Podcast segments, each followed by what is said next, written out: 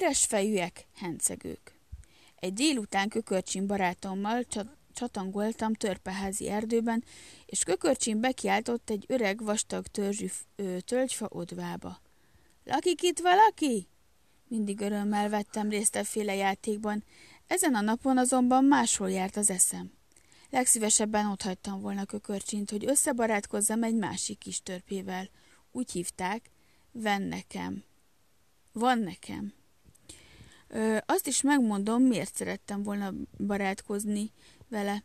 Leginkább azt tetszett van nekemben, hogy mindig finom ruhákban járt, sok játék, ahol mia volt, és távol maradt onnan, ahol sok kis törpe gyűlt össze. Néhány héttel ezelőtt egy léggömbbel járt haza Vácról, és azokban a napokban, amikor a léggömbével sétálgatott, úgy tett, mintha észre sem venne senki mást. Akkoriban vidéken még ritkaság volt a léggömb. Mindannyian csodáltuk és irigyeltük azt, aki hozzájutott. Azt terveltem ki, hogy másnap vasárnap megkérem édesanyámat, mint hogy engem is bevitt magával a váci vásárra, vásároljon nekem egy léggömböt. Abban reménykedtem, ha nekem is lesz léggömböm, majd más szemmel néz rám. Sőt, talán a barátjává is fogad. Míg ezen járt az eszem, kökörcsin csodálkozva, és szomorúan nézett rám az odu mellől, és ő kiáltotta be helyettem az odu mm, képzeletbeli lakójának, a tündértörpének. Ha éppen aludni tetszett, bocsánatot kérünk a háborgatásért.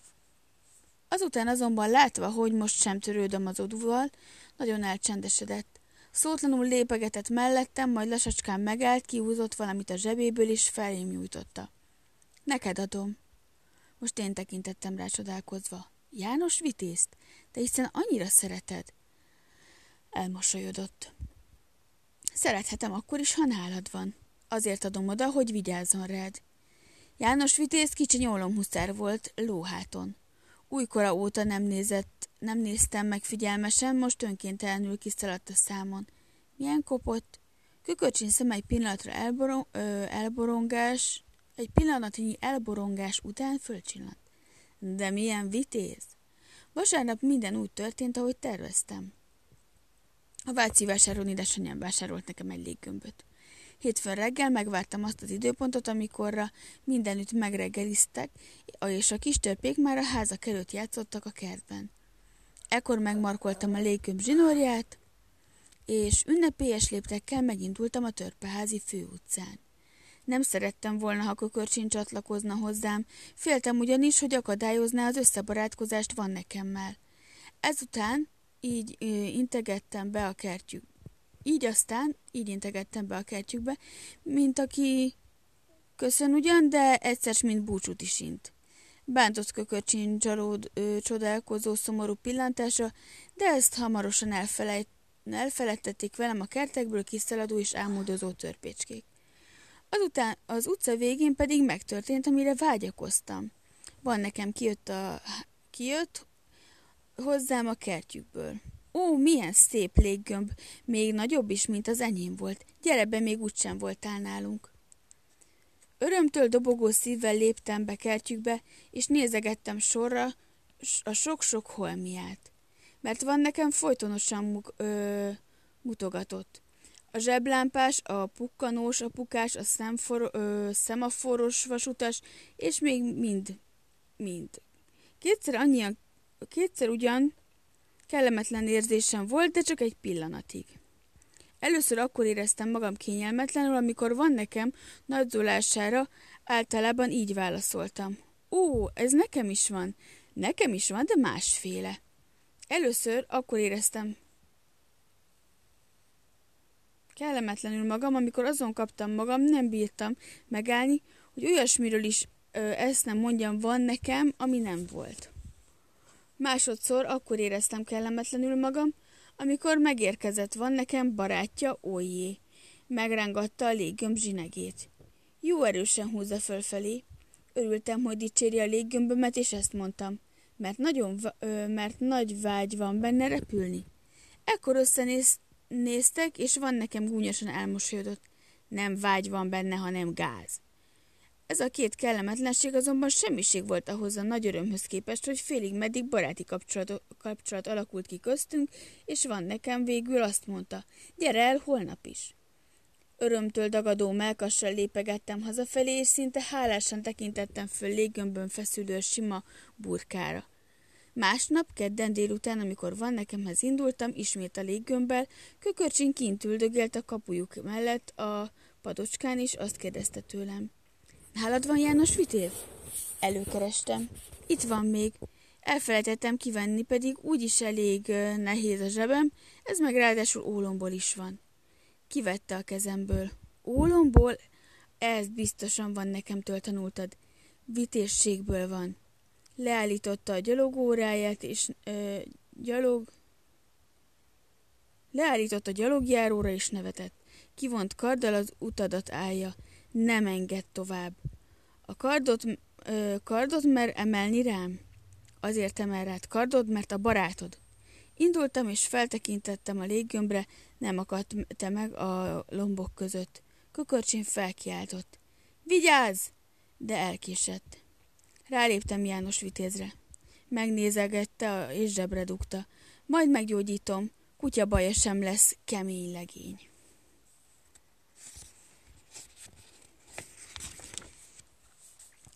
Fél óra múlva van nekem, meg én a kertjük mögött a réten feküdtünk, és néztük a fejünk fölött leengedező léggömböt. Én a felhőket is néztem, és így szóltam. Milyen jó, hogy vannak felhők, szépé teszik az eget. Van nekem vállat vont, aztán nevetett. Nem is létezik ég, csak üresség. Azt akartam mondani, hogy üresség nincs, hiszen éppen a nincset nevezzük ürességnek, de féltem, hogy nem barátkozik velem tovább, ha vitatkozom vele. Egyébként is megérkezett Ójé. Azután eltotyogott ö, közelünkben az öreg lányka néni, és a két fiú csúfondárosan bolondozott vele.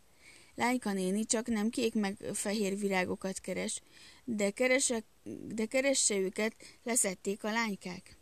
Azután rám néztek, nem bánta a viselkedésük miatt biztattam magam. Majd abba hagyják a komiszkodást, legalábbis van nekem biztosan, és sikerül elnéz, sikerült elnézően mosolyognom.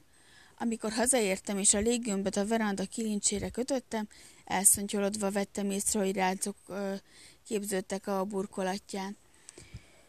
Ráadásul, mintha már kisebb is lett volna valamivel. Másnap már el sem vittem magammal van nekemhez, Amúgy is erdei sétát terveztünk, biztosan meg megakadt volna a lombokban. Az erdei séta után van nekem meg olyé össze-vissza, csak úgy gondol, ö, gondolomra, nanolászni kezdtek, hangoskodásukkal felverték az erdő csendjét. Nekem meg ekkor valami nagyon hiányzott már a képzeletbeli világ, ö, nagyon hiányzott már a képzeletbeli világba merül, ö, merülnöm. Jól esett arról beszélnem, hogy remélem gyógyul már a megsebesült János Vitéz.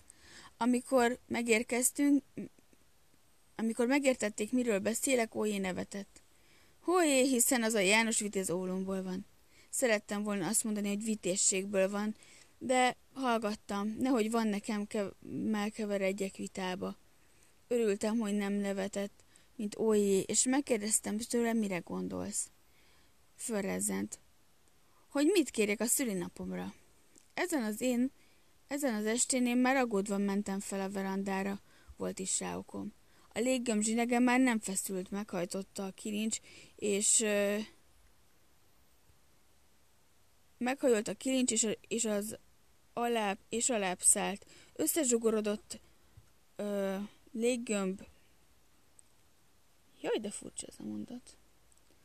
A léggömb zsinege már nem feszült, meghaj, meghajlott a kilincs, és az, alább, és az alább szállt. Összezsugorodott lépgömb között. Na jól van, ezzel nem faszakolok tovább ezzel a mondattal. Szóval értjük, mi történik.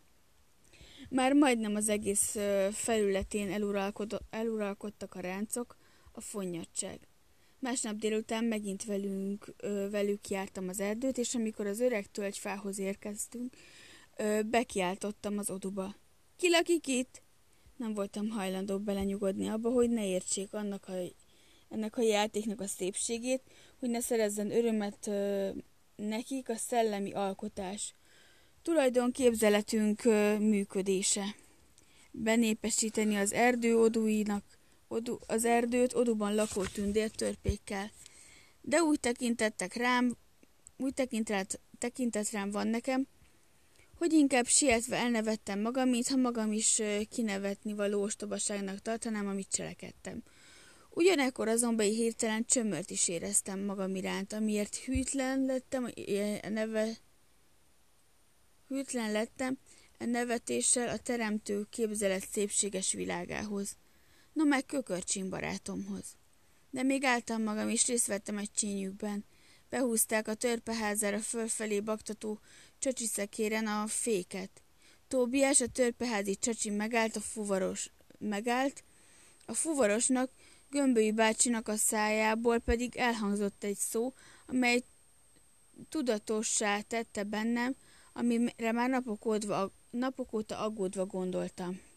Üres fejűek. Rémület fogott el.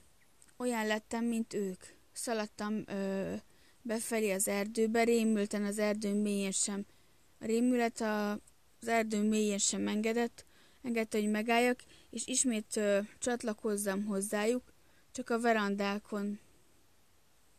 Csak a verandánkon álltam meg hirtelen. Hová lett elég gömb? A zsinegen csüngött, a zsineg csüngött a kilincsről, és a zsineg végén a veranda kövén ott feküdt valami ráncos és fonyott gömbölyűség. Olyan volt, mint egy rothat alma. Gyopár bátyám éppen ma- ö, magyar kútra indult, és mosolyogva megjegyezte. Most már nem tudnál hencegni vele. Ez a szó hencegni, mint a villám megvilágította elmúlt napjaimat. Már is fordultam, rohantam kökörcsinhez, de a kertjükben már lassan szégyenkezve botorkáltam be. Kökörcsin azonban úgy fogadott, mint aki nem látja jöves, ö, jövetelemben, mint aki nem lát jövetelemben, jövetelemben semmiféle nagy eseményt, bűnbánó visszatérést. Egyszerűen ezt mondta. Éppen jó, hogy jössz, megszáradt a festék. És felém nyújtotta a meggyógyított, újrafestett János vitézt. Tenyeremre állította, néztem, és olyasféle boldogságot éreztem, amit amikor fürdés után tiszta hálóinkbe befeküdtem a frissen felhúzott ágyba, és édesanyám megcsókolt. Szép álmokat, kisfiam. Ezt éreztem most is. Semmi baj sincs, minden jó. Annyira tele voltam örömmel, és annyira vágyottam még erősebben otthon érezni magam, hogy kiszaladtam a kertből. Kökölcsin velem futott, benyargaltunk az erdőbe, és, ki, és kiáltottunk az öreg tölgyefák odvaiba. Lakik ide bent valaki? Ki lakik itt? Tündér törpe? Ha felébresztettük, bocsánatot kérünk a háborgatásért. Tessék szívesen kijönni? Nevettem boldogságomban, és egyszerre csak még hangosabban kezdtem nevetni. És azt mondani kökörcsinnek, kiáltottam tegnap is. Ő előttük, de nem értették meg. Kökörcsin is nevetett. Sokat kívánsz, barátocskám, akinek a szemében tekintetét ad, hogy neked léggömböd van, az az ember az oduhoz, meg a tündérpör törpékhez hat ökör. Sokáig futkostunk, játszottunk az erdőben.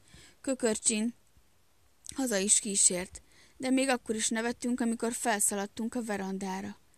Ekkor azonban hirtelen ö, torkunkon akadt a nevetés, és, bár, és bámultunk. A verandajtó kilincséhez kötve egy vadonatúj léggömb feszült, ö, feszítette a zsineget. Jopár kijött a házból, és büszkén mosolygott. Megértettem ebből, mi történt. Levitte magával magyar kútra az összetörödött léggömböt, és a vasútállomáson annak bizonyosságául is, mekkora ezermester feltöltötte valami gázpalackból. Kökörcsin aggódva nézett az arcom. Nézte az arcom, örülök-e. Legelőször, az, ö, legelőször is kitettem a zsebemből az asztalra János vitézt, ne kopjék róla a festék a sok holmi között, Azután is kihoztam ö, szobámból egy dobozkát, és léghajó utas ö, kosaraként a léggömb zsinegére kötöttem. Kökörcsinnek felcsillant a szeme. János vitézt léghajóztatjuk. Ö, ö, János vitézt léghajóztatjuk? Nem félem. Beállította a dobozkába, de én rémülten kikaptam. Dehogy is János Vitézt. Papírból kivágtam egy kis törpe figurát, és ráírtam buta hencegő moha. Beültem, beültettem a dobozkába, és kivittem a léggömböt a kertbe. Ott így szóltam a papírtörpéhez. A viszont nem látásra. És elengedtem a zsineget. Szélcsend volt. Egyenesen szállt fölfelé, csak a messzi magasban dőlt meg a röpte. Sokáig néztünk utána. Kökörcsin megint boldogan, János vitéz kivont karddal.